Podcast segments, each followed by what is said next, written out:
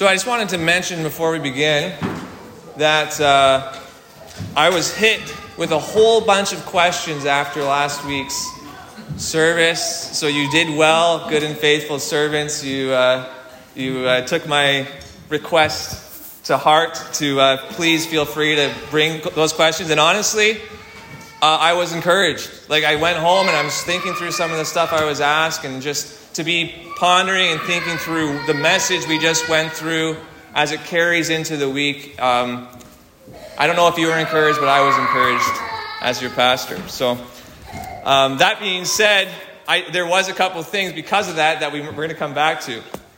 But uh, today's passage is going to overlap with last week's passage. You can, in some way, it could be a part two to what we did last week. Uh, but today we're going to be looking at Matthew 24, specifically verses 45 to 51.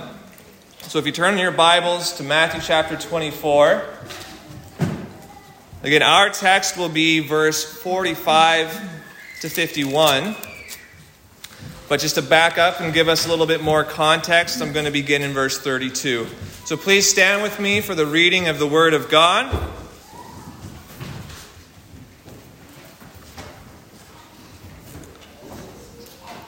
Beginning with verse 32, this, these are the words of Christ our Lord. From the fig tree, learn its lesson. As soon as its branch becomes tender and puts out its leaves, you know that summer is near. So also, when you see all these things, you know that he is near, at the very gates. Truly I say to you, this generation will not pass away until all these things take place. Heaven and earth will pass away, but my words will not pass away. But concerning that day and hour, no one knows, not even the angels of heaven, nor the Son, but the Father only. For as were the days of Noah, so will be the coming of the Son of Man. For as in those days before the flood, they were eating and drinking, marrying and giving in marriage, until the day when Noah entered the ark. And they were unaware until the flood came and swept them all away, so will be the coming of the Son of Man. And then two men will be in the field, one will be taken and one left. The two women, uh, two women will be grinding at the mill, one will be taken and one left. Therefore, stay awake, for you do not know on what day our Lord is coming. But know this that if the master of the house had known in what part of the night the thief was coming, he would have stayed awake and would not have left his house to be broken into. Therefore, you also must be ready, for the Son of Man is coming at an hour you do not expect. Who then is the faithful and wise servant? Whom his master has set over his household, to give them their food at the proper time. Blessed is that servant whom his master will find so doing when he comes. Truly I say to you, he will set over him over all his possessions. But if that wicked servant says to himself, My master is delayed, and begins to beat his fellow servants and eats and drinks with drunkards, the master of that servant will come on a day when he does not expect him and at an hour that he does not know, and will cut him in pieces and put him with the hypocrites. In that place there will be weeping and gnashing of teeth. This is the word of Christ. You may be seated.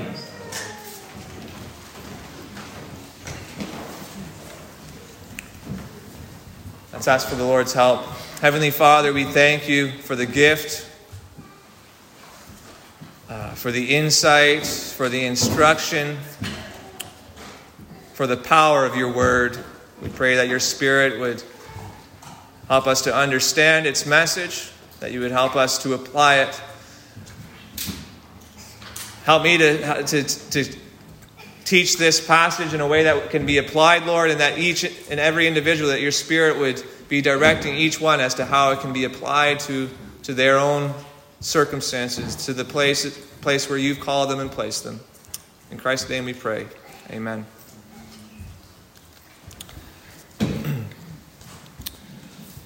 As I was thinking uh, through how to bring some further clarity to why I believe Jesus transitions from talking about the coming of judgment upon the Jews and the destruction of the temple up until verse 35 and then all of a sudden turns in the verse in verse 36 towards speaking of his second coming at the end of history to judge the world, right? Like why why make that shift?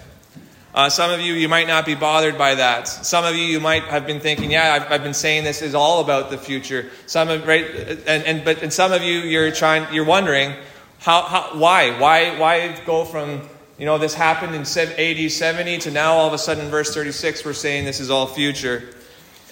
Uh, I sought to, I've sought to communicate and wanted to, again, reiterate the importance of holding the elements of the last things, right, of eschatology, which, which really refers from the ascension of Christ to, to, his, to, to when he returns. Uh, so when we're talking the last things, we're talking about uh, uh, Christ's ascension, everything after that until he comes again. Uh, that we hold these elements with a cheerful degree of humility.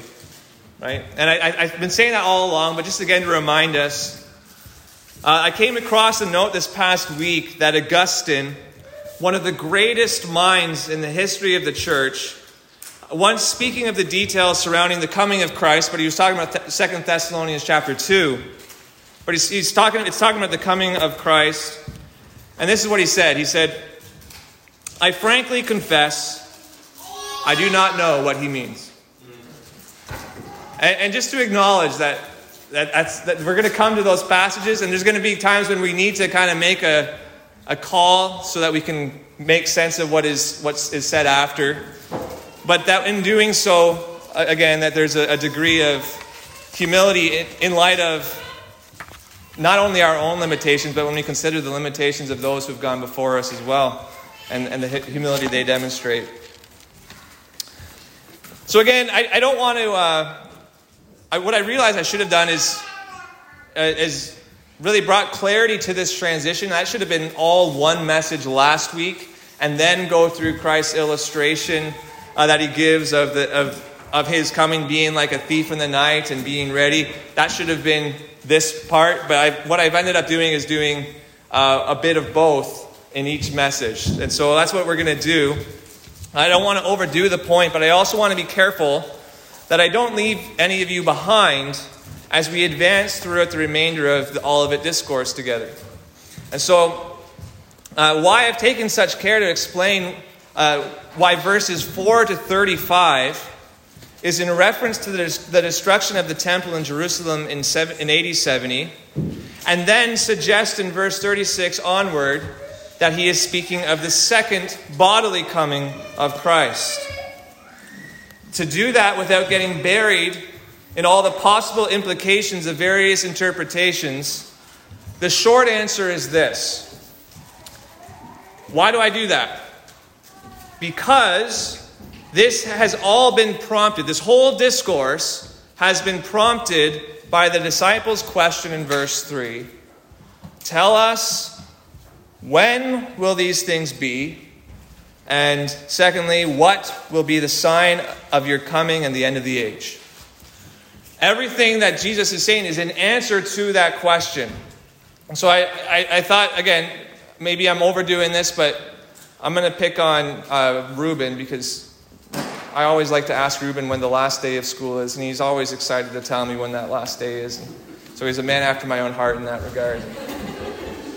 Right? If I were to ask Ruben or any, I mean, and it doesn't really work with the homeschoolers because you're, you don't know when your last day. You don't have a last day. Uh, yes, no, we, some, some of us do. So let's, let's on Ruben. If I were to say, when's your last day of school? And I'm just going to guess, because you, you probably don't know right now, do you? Okay, so you, you're, you're almost there. Um, and he answered, June 24th. But concerning that date, I'd have to ask my teacher. So, okay, so I, you, you hear me say, When's your last day of school? He answers, June 24th. But concerning that date, I'd have to ask my teacher. You'd be thinking, right, okay, so, so he's pretty confident when, when it will be, but he needs to confirm that specific day uh, first before making that his final, you know, confident answer. That's, that, that would be a reasonable assumption or, or interpretation of what, what he's saying. But if you then heard me, like I, so I take that his response, the 24th, he needs to confirm with his teacher. But then you heard me go and say to somebody else, Reuben's last day of school is on the 24th, but he doesn't know when his graduation date is yet. You'd be scratching your head trying to figure out how in the world did I get from the last day of school to determining that the graduation day is, is unknown in that picture. But the confusion would be resolved if you overheard that I didn't just ask Reuben, when's your last day of school? But if you paid enough attention, you would, would have also heard me ask, not when's your last day of school, and what will be your graduation, uh, what will be the day of your graduation ceremony? And so when he responds and says the 24th, but concerning that date, I have to ask the teacher, now it all makes sense. Now it's all resolved. That's, what, that's the reason for the two pronged answer. The disciples asked Jesus when the temple will be destroyed, as he just said it would in, in, chap, in verse 1 to 2, he prophesies. And then, secondly, they ask, what will be, what sign would accompany his coming to judge the world at the end of the age? And again, and some people, that's where they we, we differ on interpretation. It's right there. Some will say he's not talking about the end of the age you're talking about. I, I just will go ahead and say that he's talking about the end of the age the same phrase that Jesus refers to at the conclusion of the Great Commission in Matthew 28. In the same book, and at the end of verse 20, Jesus says, Behold, I am with you always to the end of the age. Okay, so it's the same word. So that's so they're asking about the end of the age, but they are also asking about the end of the temple. And so Jesus answers both of those questions.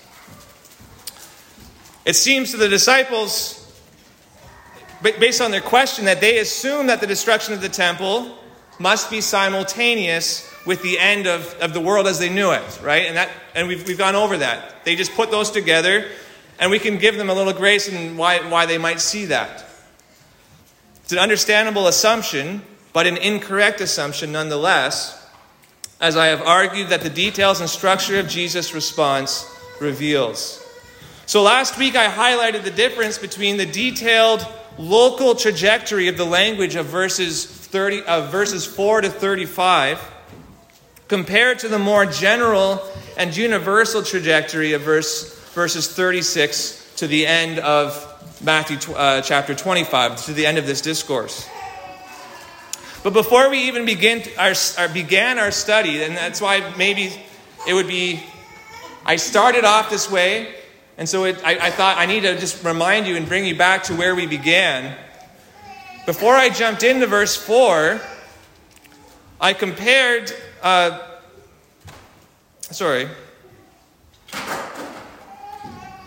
Yeah, before, before we, we began our study of the discourse, I explained how verse 34 is the foundational interpretive key to understanding Christ's twofold response to the disciples' question, to understanding why, where the transition happens. Truly I say to you, verse 34, this generation will not pass away until all these things take place. Until all these things take place. Um, so I, why am I confident that everything up until that point has already taken place within that generation because of that verse saying, until all these things take place. So I hold that with much, a lot more confidence than I do with everything that comes after. Because I believe this verse plainly states that to be the case, and I believe it requires it to be so. That at, so, at, just following me to this point, that's up until verse 34, 35 just clenches it. Up until verse 34, uh, that he's saying, this generation is going to see it all. And it is stated with such clarity, which I'm not going to go over again, but again, you can go back to those messages. It is stated with such clarity so as to guard against any tampering or any twisting of what he has said and thereby, that could make us vulnerable to being led astray by false claims of referring to, to Christ's coming and judgment upon Jerusalem and the temple elsewhere in history or in the future. That, that it, it's just it's said everything about it is, is, is given as plainly and bluntly as, as we could ask to understand its meaning. And verse 35 just powerfully reiterates the divine certainty of what he's just said.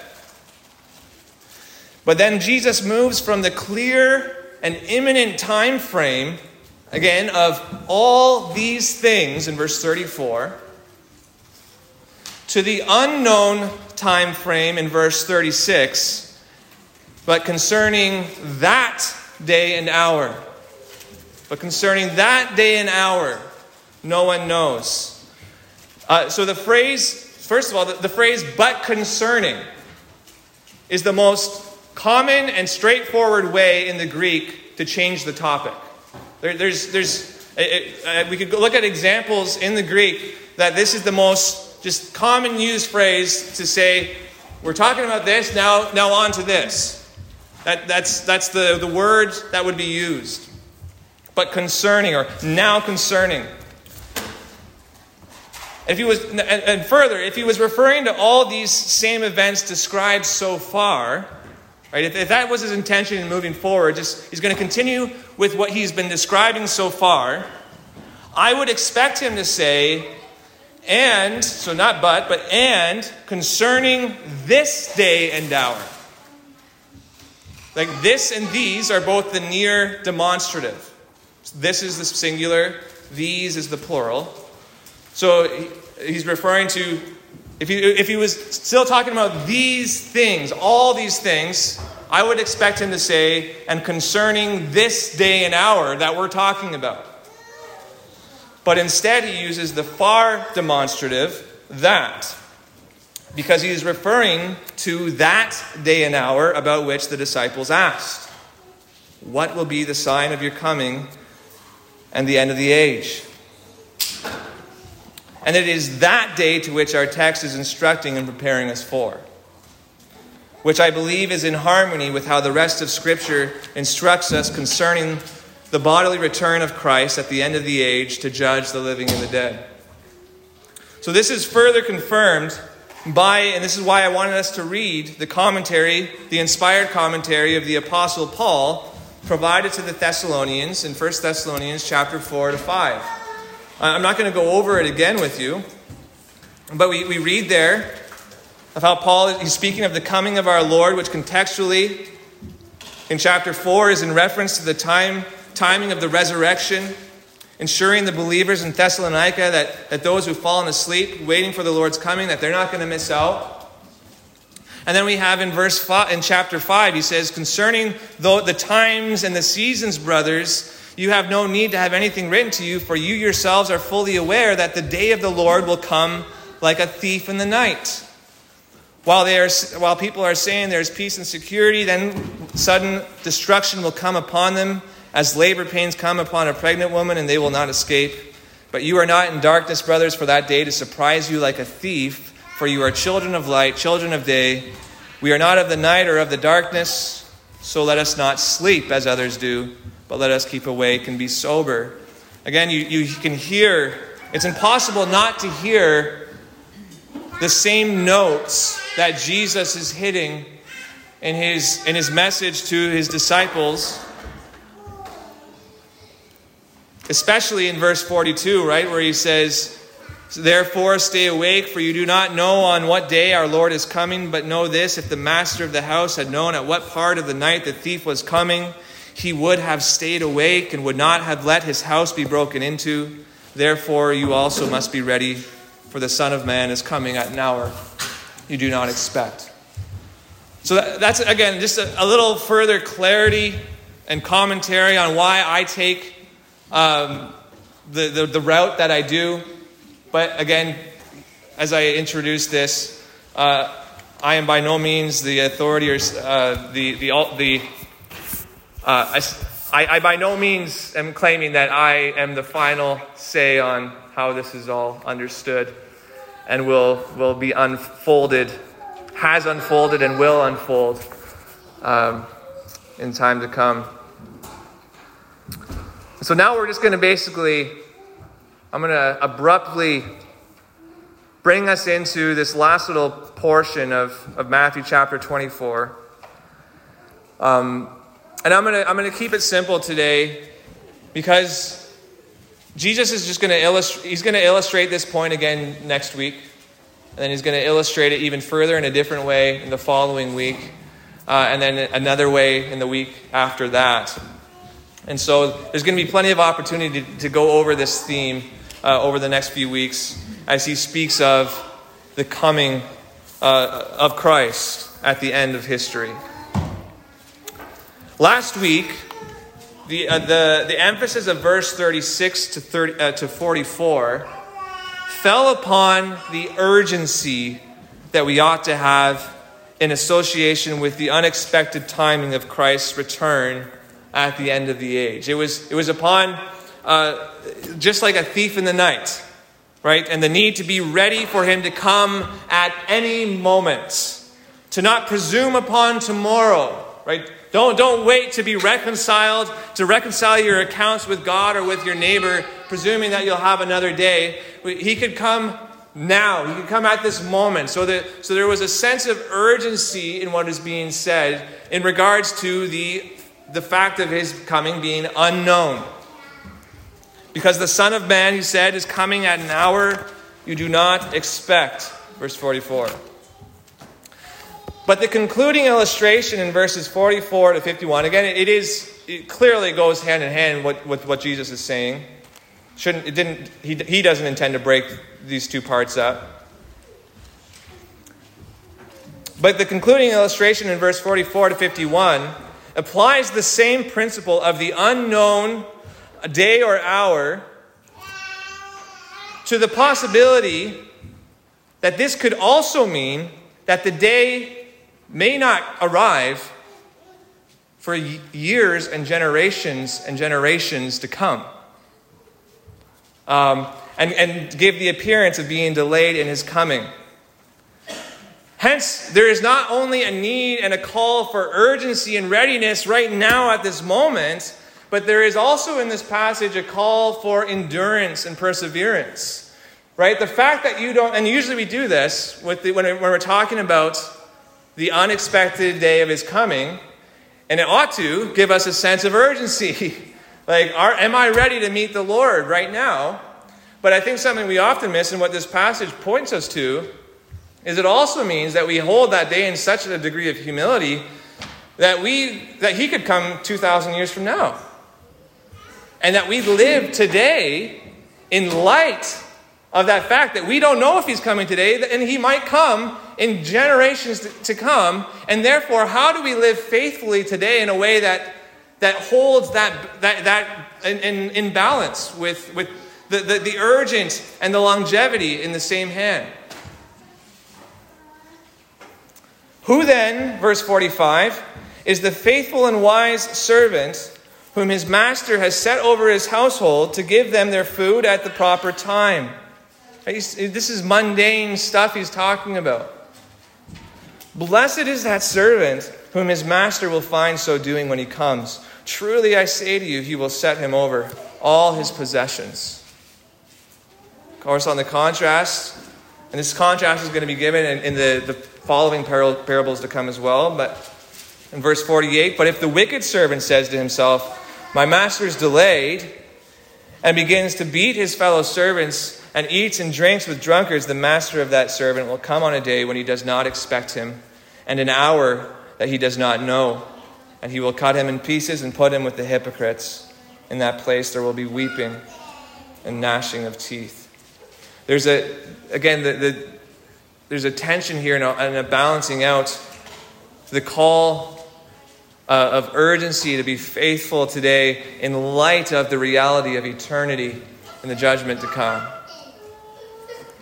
A balance must be struck between what it means to live faithfully in the realm of what can be known about today, about this moment that the Lord has given you here and now, with living every day in light of eternity as if it were your last day.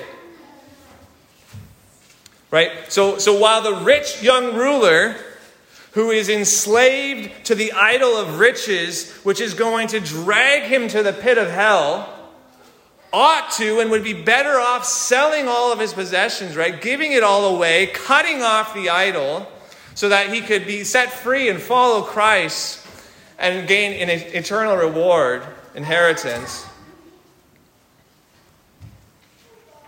So Paul also has to say on the other hand in 1 Timothy chapter 5 verse 8 that if anyone does not provide for his relatives and especially for members of his household, he has denied the faith and he is worse than an unbeliever.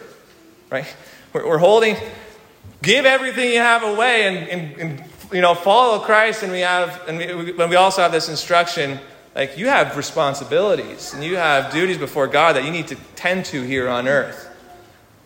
We have to hold these in tension. So the idea of being ready at any moment because Christ will come at an hour that you don't know, that you don't expect Yes, it ought to provoke urgency in relationship, especially to unconfessed and unforgiven sins, which you refuse to surrender at the foot of, of the cross. Right? Don't, don't mess around with a burdened conscience. Right? Don't delay. Don't, don't play the I'm being I'm being wise and cautious and patient when it comes to known sin in your life. right? Be urgent about that. The Lord could come at any moment. And, and again, when we think of the Lord's coming, yes, here he's, he's talking about, I believe, is when he comes and the, and the dead will be raised to life. But there's always a sense in which the principle can be applied to the fact that, that, that we don't know when, when, our, when we're going to see him face to face, right? That, that, our, that our coming to him could be a lot sooner than his coming to us. There's the same unknown, uncertainty about it. And so there ought to be an urgency. There ought to be, when, it, when we're dealing with uh, unconfessed sin, undealt with, unrepentant sin in our life, we ought to, we should, ought to not play games. But it should also inspire, it must also, he's saying, inspire longevity and grit and enduring faithfulness in your daily and weekly and yearly service of your eternal King, regardless of how mundane uh, and, un, and unnoticed and how unseemingly ending that service may seem to be as I pointed out. Who then is, in verse 45, the faithful and wise servant whom his master has set over his household to give them their food at the proper time? Right? It's just a broad principle of just the, the mundane tasks and duties that the servant is given as a steward of the house. Blessed is that servant whom his master will find so doing when he comes. Truly I say to you, he will set over him all his possessions. we ought to be less concerned about timing. I feel like sometimes we're just thinking when we when we're talking about being ready for His coming and just getting like, getting all our ducks in a row. It's like, okay, I just so maybe if I just um, if I time my, my Bible study habits, right, my quiet time, if, if the Lord, if I could just set it all up so that when the Lord comes, he, he catches me in my chair in the morning with my coffee and my Bible and my prayer time, that, that's what we're after here. That's what He wants. Right? That's what we, we need to be looking for. Like the disciples in Acts chapter 1, when they're gazing up endlessly into the sky in anticipation of his return, right? That's, that's kind of the, the image I think sometimes we have that, it, that to be expectant and, and eager to, for his return, that's what, that's what you got to be doing. Just be sitting there in prayer, right? Quietly waiting for him to come. And the angel says, What are you doing? Like, get to work. He's going to come. You don't, like, uh, he's going to come the same way he left. Rather, we ought to gear our Bible reading towards believing, directing, and sanctifying our hourly and daily obedience to Christ with the gifts, with the people, with the duties that He has entrusted to you and called you to on earth for the sake of His kingdom. So we, we are, uh, you, you are not to concern yourselves with displaying the appearance of being ready for his kingdom, right? Like the same way we do. I mean, and I get it to a degree, but the same way that we'll, right, if our house is a mess, and we'll throw all our stuff in the closet. Like we have company coming over, and so then everything gets thrown into like the places where nobody's going to look, kind of getting ready. That's not. That's exactly the opposite of what this is calling for. Talking about daily faithfulness, picking up after yourself once once that mess is on the floor, dealing with it right then and there, and right and, and as you have time and as the day goes on just chipping away one, one task at a time, one unconfessed sin at a time, right? Some of us, you're like, we get overwhelmed and we're like, I don't, honestly, I'm so sinful, I don't know where to be, begin. Start with the first thing that comes to mind. And then walk through it as Scripture instructs you to, right? As, we might need to go back to Matthew 18, I think, at some point here, and the blueprint that Christ gives us for how we go about uh, confessing our sin and seeking reconciliation with our brothers and sisters. One act of faithfulness at a time. We are not to concern ourselves with, again, displaying the appearance of being ready for his kingdom, but of keeping our hand to the plow. This, our concern ought to be in keeping our hand to the plow in the fields that he has called you to in hopeful anticipation of his coming. Right? That, that A, he could come at this very moment. And so you want, you want him to see you at work doing the thing he's called you to do, but B, that he could come a thousand years from now. And so you want to cultivate and till this land and make it grow and make it turn into this glorious kingdom so that it's ready for him when he comes, right? That however much time he gives you, that you're going to do the most with it. You're going to be as faithful as you can with whatever time you're given whatever resources you're given. The par- and the parable of the talents is, again, it's, it's going to expand on this and, and really hit that point home as well.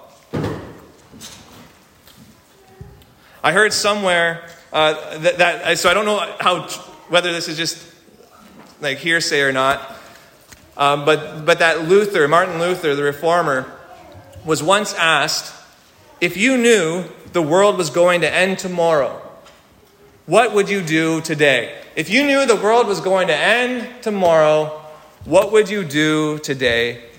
Luther responded, I would plant a tree. Now, he wasn't alive during the time of the climate change cults. Uh, and, right, like, he, our mind goes somewhere else when, when, when they're saying that. He, he's talking about, uh, right, the call to plant the seeds and to, for God to produce the growth right? In, in faith and anticipation that God will grow it and bless it. Depending on when and where you start started your work, walk with Christ in your marriage or in your education or your career, in your parenting, right? You, you might not have a full grown tree to present to Christ if he were to come today or next week, right? Like, like, you might not have it all trimmed and ready to go like we would all love to have to present to him. But what will he find you doing with what he has already given you when he comes? Right? With what you already have at this point. What will he find you? What will he find you at work doing? May you not presume upon his grace the longer his coming is delayed and be found using and abusing his gifts and the time he's entrusted to you. And again, I, I don't belabor this point because we're going to come back to it, to, to the consequence and the, the, the downward spiral uh, uh that basically of, that backsliding is, uh, is presented here as and its deadly consequences, its eternal consequences. Because we're going to get another opportunity to come to that. So may we not be those wicked servants who presume, who presume upon his delay, you know, and, and just and, and take, um, take advantage of God's grace and His patience. Rather, may you be found laboring in His fields of grace, trusting in the Lord's power and growth and blessing uh, in His time and in His way. Let's pray.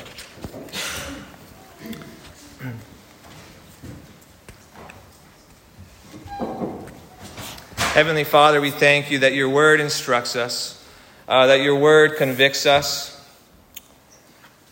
that it, it, it, makes us wiser than we, we are in our own, if, when we are left to ourselves, uh, especially when we're young.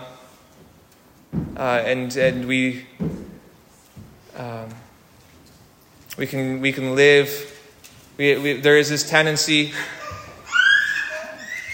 to live our lives thinking that we're immortal, uh, to, to live our lives thinking that uh, just presuming upon the grace of tomorrow. And, uh, and so, Lord, we thank you for, for this warning, for this exhortation that is given by Christ. May it give, may it grant that sense of urgency by your Spirit in the hearts of those. Maybe they don't even know what that sin is, but they know that they are not at peace with you that, that, there is, that there is a wall, that there is a division that stands between them and you, Lord. I pray that they would do what is necessary, that they would speak to whatever is necessary, that they would have a, such a sense of urgency and a need to be that, to, to have their sin forgiven and dealt with in Christ. Uh, that uh, that they would that, that what Christ did on the cross would be applied to them. And may it also, Lord, may, may, your, may your word here give grace to those who have grown weary, who have grown weary in, in the battle and, and, uh, and who, can, who can identify with that cry, uh, How long, O Lord? Lord, may you breathe uh, afresh the grace and the strength on those uh, to, to, continue the work, knowing that uh, each, each new day is a, time, is a blessing and an opportunity uh, for the gospel to redeem uh, what has been broken in our lives and in the world around us, and that um, we would give ourselves to your work in faith, not, not uh, based on a, a certain timeline that we have, an expectation. But Lord, help us to trust your timeline. Help us to trust uh, your sovereign will, that we might give ourselves to the work you've given us joyfully, cheerfully, um, and effectively. In Christ's name we pray. Amen.